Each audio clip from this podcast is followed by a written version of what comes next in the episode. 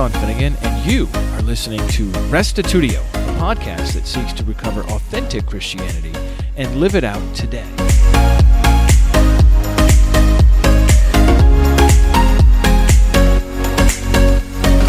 Let's face it, suffering is a major problem for those of us who believe in a good and powerful God. How do you answer skeptics who challenge your belief in God because of the gratuitous suffering endemic in human history? In this episode, we'll explore some answers to this question offered by several worldviews outside of Christianity before looking at how the Christian meta narrative offers hope. Here now is episode 397 Why Christianity, Part 10 Suffering and Evil with Jerry Wierwille.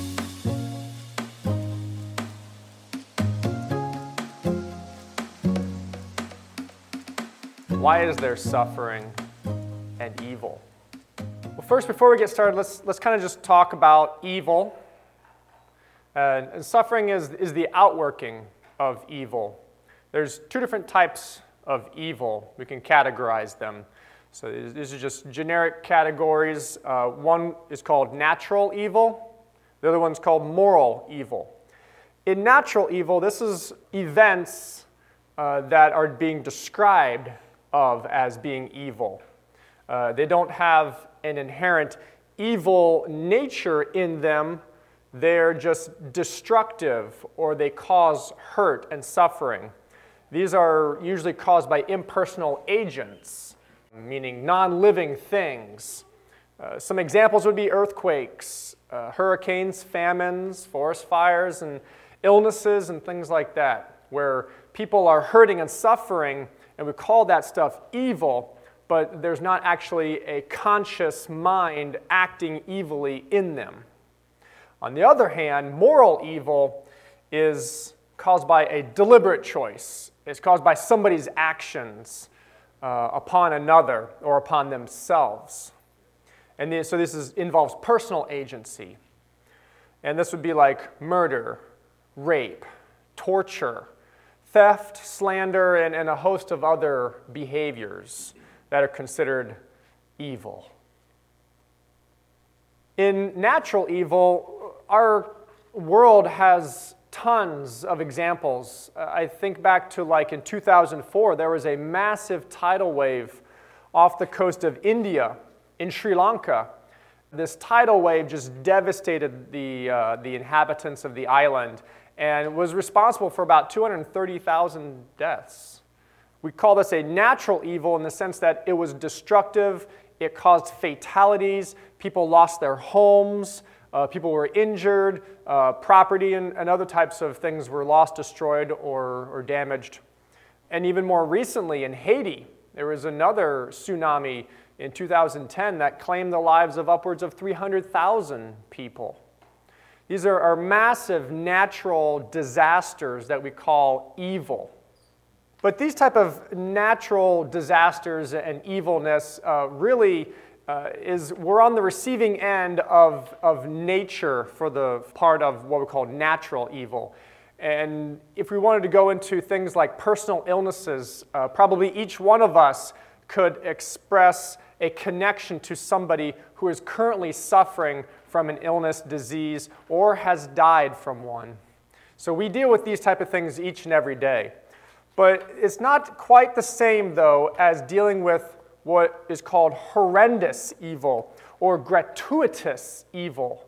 This is a, a, category of moral evil that goes beyond just simple little crimes like murder, rape, theft, torture, and things like that. This is where people go to the extreme and they display such wickedness, such evil that is on a whole nother scale, a very grand scale. Some of these people we might know because in the last century, the last hundred years, we have seen the greatest display of horrendous evil, more so than all the 20 past centuries combined, back to the time of Christ, even.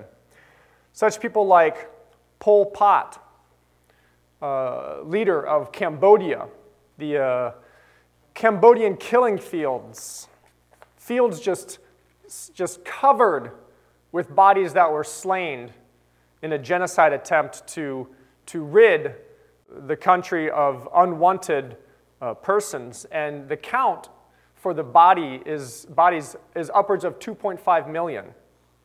But that's just starting. We can go on now to Joseph Stalin, leader of the Soviet Union, who in his regime is responsible for the deaths of upwards of 20 million people. And then we go even further. Mao Zedong, the communist leader of China, the founder of the Republic of China. Not speaking anything against the country, but the leader, Mao Zedong, is responsible for 45 million people in China dying. You guys might uh, remember back in uh, 1994, there was a massive uh, genocide in Rwanda. The Rwandan genocide. In 100 days, 1 million Rwandese were slaughtered mercilessly because they belonged to a specific tribe that the people in power wanted to eradicate. This type of evil is what people are questioning. How is there a God if this is what is going on in the world? Well, there are a couple ways to discuss this solution, and I want to go through the three main approaches. I want to say right before we do that is uh, Friedrich Nietzsche, uh, the atheist uh, philosopher, he said that he who has a why to live can bear almost any how. So if you have a why, you can find a way to have a how to make it through. And these three categories of trying to explain suffering and evil are trying to offer the why. They'll answer the why question. Now, in the East, we have Eastern religions, things like Hinduism, Buddhism, New Age mysticism. In these ways of thinking, basically suffering is the problem, as Sean explained. The world is filled with suffering. And the goal is to actually escape the world, to escape suffering. The problem that they say in like Buddhism is that we are caught up in this, this wheel of suffering, birth, death, rebirth, over and over again. And what you do is you go up or down closer to enlightenment or nirvana or farther away from it, depending upon how you live your life the solution is to try and find extinguishment. Nirvana actually means to be freed. You, you want to be extinguished from suffering. And the only way out of it is detachment. The only way to overcome suffering is basically to not care about anything. Detachment from all material objects, detachment from all emotions. Even love is disdained. You want to find yourself having this knowledge of what it's like to exist above reality without the material attachments to the world. The way to achieve that is, as Sean said, you know, uh, the Four Noble Truths, the Eightfold Path, you know, that, that there is suffering, there's a cause of suffering, there's a way to cease suffering, and the way to do that is the Eightfold Path. And it, they basically all deal with extreme asceticism and self denial and rejection of all pleasure, period. There's no justice, there's no comfort, and there's no joy. You're trying to escape suffering. Now we have non theistic religions. Uh, they also have to deal with suffering. Everybody has to deal with suffering, nobody's excluded. This is a worldwide issue for everybody. Atheism, agnosticism, naturalism, uh, these people, they basically fight against suffering. They fight for all it's worth. They, try, they are gritting their teeth, and by tooth and nail, they try to overcome suffering through technology, through things like medicine, and through uh, humanitarian efforts. But the problem with it is that there actually is no meaning behind the suffering. It just is. The world, is, the world consists of time plus chance plus matter. And therefore, suffering isn't really evil, it's just what happens. And so, what, what they want to do is secularists or non theists, they want to face suffering head on and try to conquer it. They want to try to make the world a better place through their own, the sweat of their own brow. Unfortunately, secularists, uh, non theists, they face a never ending cycle of defeat because there is no conquering the suffering in this world. There is, there is no possible way to actually fix all the problems that we experience in the world. I'm reminded of um, the atheist and, and nihilist uh, Albert Camus, and he has this uh, illustration called the myth of Sisyphus, where Sisyphus has to roll a boulder up a hill only to then watch it roll back down, and he has to then repeat the process again. Roll the boulder up the hill, and then it rolls down, and it goes on and on, and that is his curse. And that's kind of like what secularists have to do. They just have to fight against suffering in a never ending battle of losing. Then we come to a, a biblical approach to suffering, and here we have Judaism Christianity, and Islam, the monotheistic religions of the world. These three religions are unique in that they pose suffering to be a problem that is external to us. Now, they, they all approach it a little bit differently. Uh, Judaism and Christianity pretty much have a, a very similar foundation upon which to understand suffering and evil. Islam is a little bit different in Islam, uh, suffering and evil are actually products of uh, disobedience and unbelief. And that Satan, or there is no personal agent that is behind evil. There, is, there are um, evil demons, and, and there is a, a, character that they would refer to as like the devil, but he doesn't actually, he's not actually the cause of evil. He just entices and tempts people to do evil. Uh, evil is basically not adhering to God's law, to obeying Allah.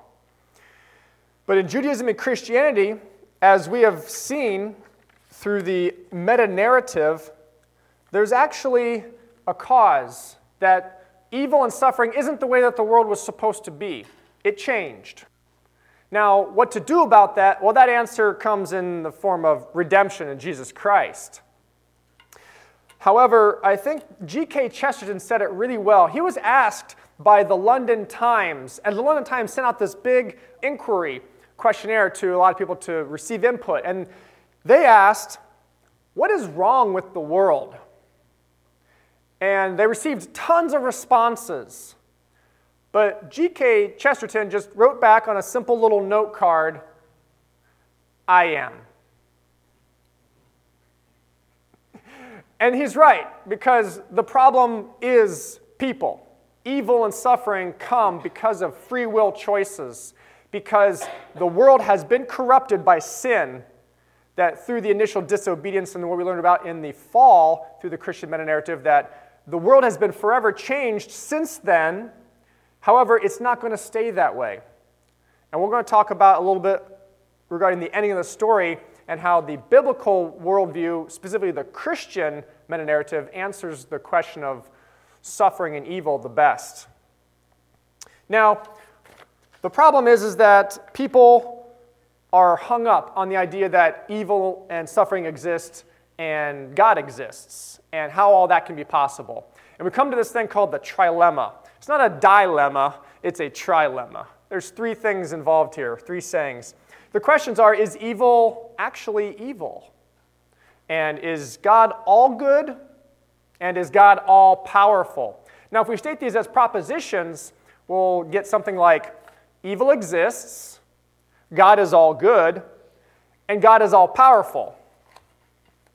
Now, the thing is, is that all three of these people have problems affirming the, tri- the triad. And this issue between these three propositions goes all the way back to uh, Greek philosopher Epicurus. Epicurus, um, he said, God either wants to eliminate bad things and cannot, or can and does not want to, or neither wishes to nor can, or both wants to and can. If he wants to and cannot, then he is weak. And this does not apply to God. If he can but does not want to, then he is spiteful, which is equally foreign to God's nature. If he neither wants to nor can, he is both weak and spiteful, and so not a God. If he both wants to and can, which is the only thing fitting for a God, where do bad things come from? Or why does he not eliminate them? This is the oldest formulation for what is called the problem of evil, also known as the inconsistent triad, or so the skeptics say. First part of what Epicurus says is God is willing but not able to prevent evil, then he is not omnipotent. That means he's not all powerful. If it's number two, God is able to prevent evil but not willing, then God is not omnibenevolent, meaning God is not all good. Three, if God is both able and willing, then why do we suffer? Why doesn't God do something? That is what the skeptics wonder. Why doesn't God do something? Because they think he should. According to the inconsistent triad, given that evil does exist, people do not deny these experiences. They then conclude God is either not all powerful or not all good, or he just doesn't even, he's not even there. God doesn't exist at all. So, this is the question that skeptics raise about the presence of suffering and evil in the world. And this is uh, epitomized by David Hume, the great skeptic. And he said Epicurus's old questions have still not been answered. Is he, God, willing to prevent evil but not able? Then he is impotent. Is he able but not willing? Then he is malevolent. Is he both able and willing? Whence then is evil?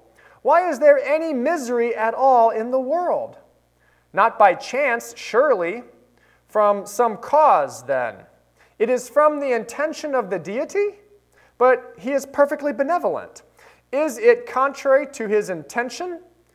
But he is almighty.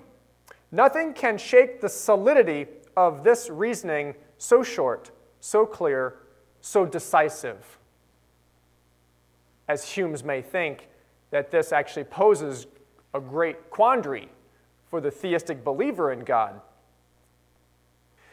And this then raises up people to think in these lines, such as Stephen Fry, uh, a very avid atheist and outspoken atheist. He says, The God who made this universe, given all the evil and suffering in it, if it actually was created by him, given that, that presupposition he's saying, that this God is quite clearly a maniac.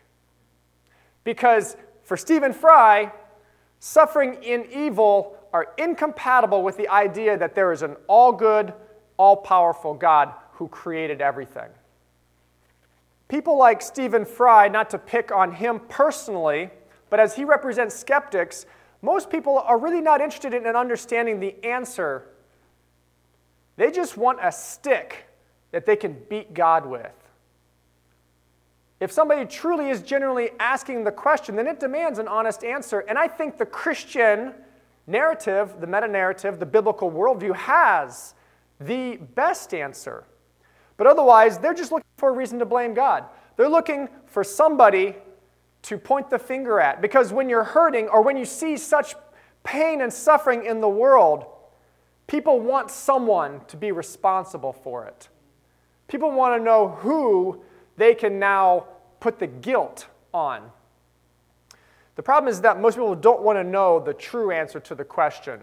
And so they retain their skepticism and their disapproval of God allowing suffering and evil in the world. I want to read for you guys a parable. This uh, is by um, Basil Mitchell, who uh, was in a debate uh, with Andrew Flew, and he described uh, the way that you look at suffering and evil in the world in connection with God and what God is doing about it. And he explains it through this parable. It's called the parable of the resistance fighter. It goes like this In time of war in an occupied country, a member of the resistance meets one night a stranger who deeply impresses him. They spend that night together in conversation. The stranger tells the partisan, which is the one who's in the resistance, that he himself is on the side of the resistance. Indeed, that he is actually in command of it. This stranger is telling the resistance, the person in the resistance, that he's actually leading the resistance. And he urges the partisan, uh, the person in the resistance, to have faith in him no matter what happens. The partisan is utterly convinced at that meeting of the stranger's sincerity and constancy, and he undertakes to trust him completely. They never meet in conditions of intimacy again, but sometimes the stranger is seen helping members of the resistance. And the partisan is grateful and says to his friends, See, he's on our side. Sometimes he is seen in the uniform of the police, handing over patriots to the occupying power. On these occasions, his friends murmur against him, but the partisan still says, He's on our side.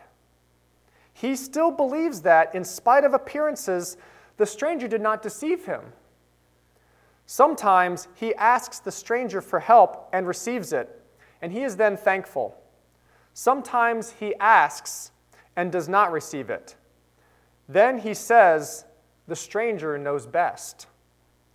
Sometimes his friends, in exasperation, say, Well, what would he have to do for you to admit that you were wrong and that he is not on our side? But the partisan refuses to answer. He will not consent to put the stranger to the test. And sometimes his friends complain, Well, if that's what you mean by his being on our side, the sooner he goes over to the other side, the better in this parable, the stranger represents God. The partisan who meets the stranger is a believer. And the time that they spend together is the time that the partisan, the believer, comes to understand and then trust in God that no matter what happens after this time, that God is telling the believer to trust him. And that while sometimes it may look like he may be doing something that doesn't make sense, or maybe doing something that they would disagree with, that he's actually working for the good of the resistance. The resistance being the conflict between good and evil. And that actually, when they win the war, and then all the stories are told, and everybody comes to understand why certain things happened and what was going on here and there, that the partisan would then realize it was all done for the sake of the resistance and overcoming the enemy. This parable helps to explain how sometimes God works in ways that are not known to us. Sometimes things happen in the world and God permits them to happen, and we don't understand why. But the answer that the Christian meta narrative gives is that we don't have to know every single why to end up having a how, because the how has been given to us. In Jesus Christ, we have a how to hold on to in times of suffering, when we experience evil, a hope that never disappoints. This is the story of Job where Job was involved in great suffering. He experienced extreme evil, the loss of everything except his wife.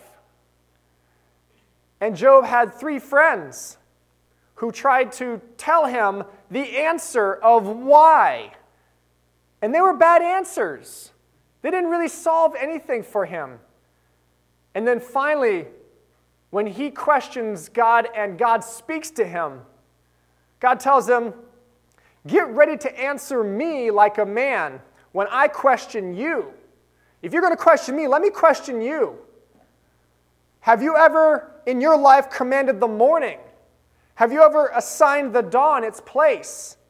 or it may seize the, ed- the edges of the earth and shake the wicked out of it. Where is the road to the home of light? Do you know where darkness lives? So you can lead it back to its border? Are you familiar with the path to its home? Do you know the laws of heaven? Can you impose its authority on earth? Can you command the clouds so that they flood so that a flood of waters cover you? Who put wisdom into the heart and gave the mind understanding? Who has the wisdom to number the clouds? Does the hawk take flight by your understanding? Does it spread its wings to the south? Does the eagle soar at your command and make its nest on high? God asked Job question after question after question that is unanswerable for a human mind, for a limited little perspective of a person. We do not understand everything that God does. We don't understand the entire way that God is working all things out for the good of his people to overcome the occupying power of this world, to defeat the enemy. In Acts chapter 14, it says, when they, referring to Paul and Barnabas, when they had preached the gospel to that city and had made many disciples, they returned to Lystra and to Iconium and to Antioch, strengthening the souls of the disciples, encouraging them to continue in the faith, and saying that through many tribulations, this is a Greek word thlipsis, that means hardships, suffering, that through many tribulations we must enter the kingdom of God. See, suffering is not something unknown to the Christian. It's actually something to be expected. We live in a world where the enemy is imposing suffering upon us. And sometimes God intervenes and does something, and other times he doesn't. But to question whether or not God is good is to then put him to the test in a way that we are not able to. We are not over God. We do not have our sense of justice to then put God on the stand and ask him why he does what he does. In 2 Corinthians chapter 1, it says, Blessed be the God and Father of our Lord Jesus Christ, the Father of mercies and the God of all comfort, who comforts us in all our affliction, so that we may be able to comfort those who are in any affliction with the comfort with which we ourselves are comforted by God. What we know is that in our suffering, God is there with us in it. And God will comfort us and help us endure through that suffering as long as we maintain our trust in Him, then we will be on His side and He will be there helping us through it. And even if the deliverance doesn't come in this day and time, in this life, God promises that He will make it all right one day. One day there will be restitution. One day there will be justice, and we will be filled with joy that is beyond anything in this world. And that is why it says in 1 Corinthians chapter 4, verse 17 and 18. I love this end of the chapter. It says, For our momentary light affliction is producing for us an absolutely incomparable eternal weight of glory. So we do not focus on what is seen, but what is unseen. We don't focus on the suffering. We don't focus on the evil that's happening. That is not the only thing that exists in this world because with God, there is something yet to happen. There is a hope for what we do not yet see. And at the end here, it says, For what is seen is temporary, but what is unseen is eternal. Everything we're going through, ladies and gentlemen, is temporary. The suffering and the evil has its time set for it. And one day, God will eradicate that, and we will live in a world where there is no suffering, there is no evil, there's no pain, sorrow, and death. So that is the way the Christian looks at suffering and evil. And I think it answers the questions better than any other framework, worldview, or system out there. Well, that concludes this episode of the Why Christianity class on suffering and evil. If you have a question or comment, please come on to restitutio.org and find episode 397, Why Christianity Part 10 on Suffering and Evil, and leave your comment there. I did want to mention that we do have a Facebook group for those of you on Facebook that you can join. You just search for Restitutio and ask to join. It is a private group, so the downside of that is anything in there isn't shareable in the outside Facebook universe, but the upside of that is that anything you say is not going to show up on other people's timelines either. So uh, come on and join if you are interested. Uh, we had someone named Hector just joined who said, I've been binge listening to this podcast for about five months, and I didn't think to join this group. I'm pumped that I can go back and actually watch some of these apologetics classes. Um, and then Brandon replied, I love the backlog of apologetic stuff in the Restitutio classes section. I go back and listen from time to time, even to ones I've heard before. And that brings up a good point.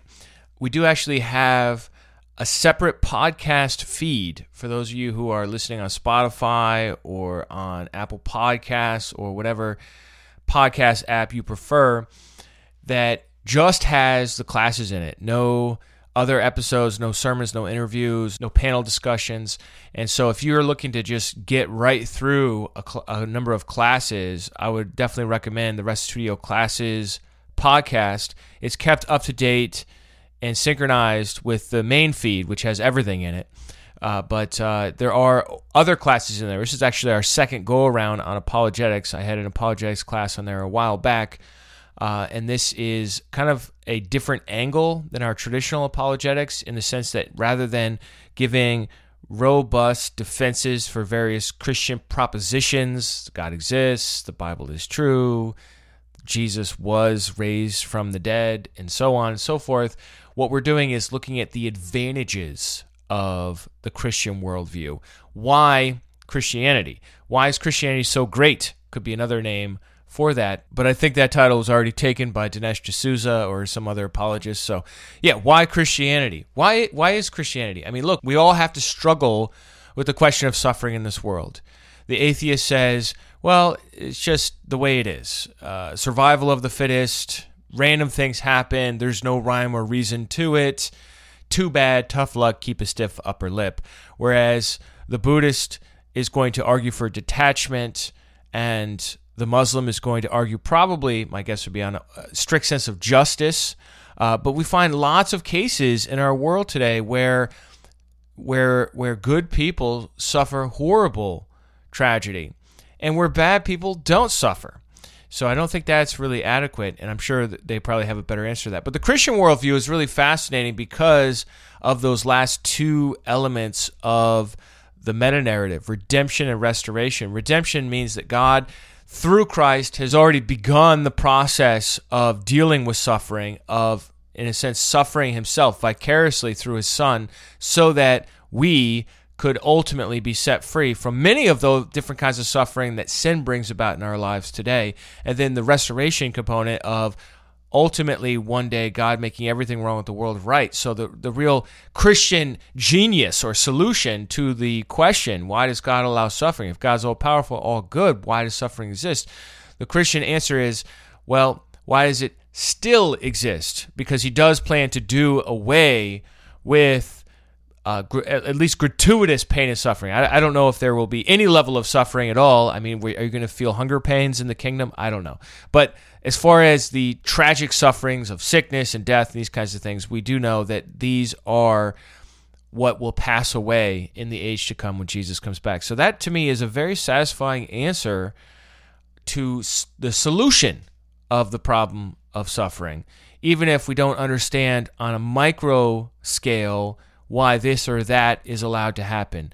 And I do recommend that we have discussed this issue a number of times in previous podcasts. Brandon Duke did a series on soul making, and Jerry Wierwille responded to that. And I had some previous podcasts related to this subject as well, taking it from various different angles and so, if you are interested in that, in the show notes for this episode, I've got a link to all our podcast episodes that interact with this very important question. Don't brush it under the rug. This is a genuinely important question, whether you're talking to somebody that's outside of Christianity or talking to somebody that is inside, or even just talking to yourself. And you're just like, how do I make sense of this?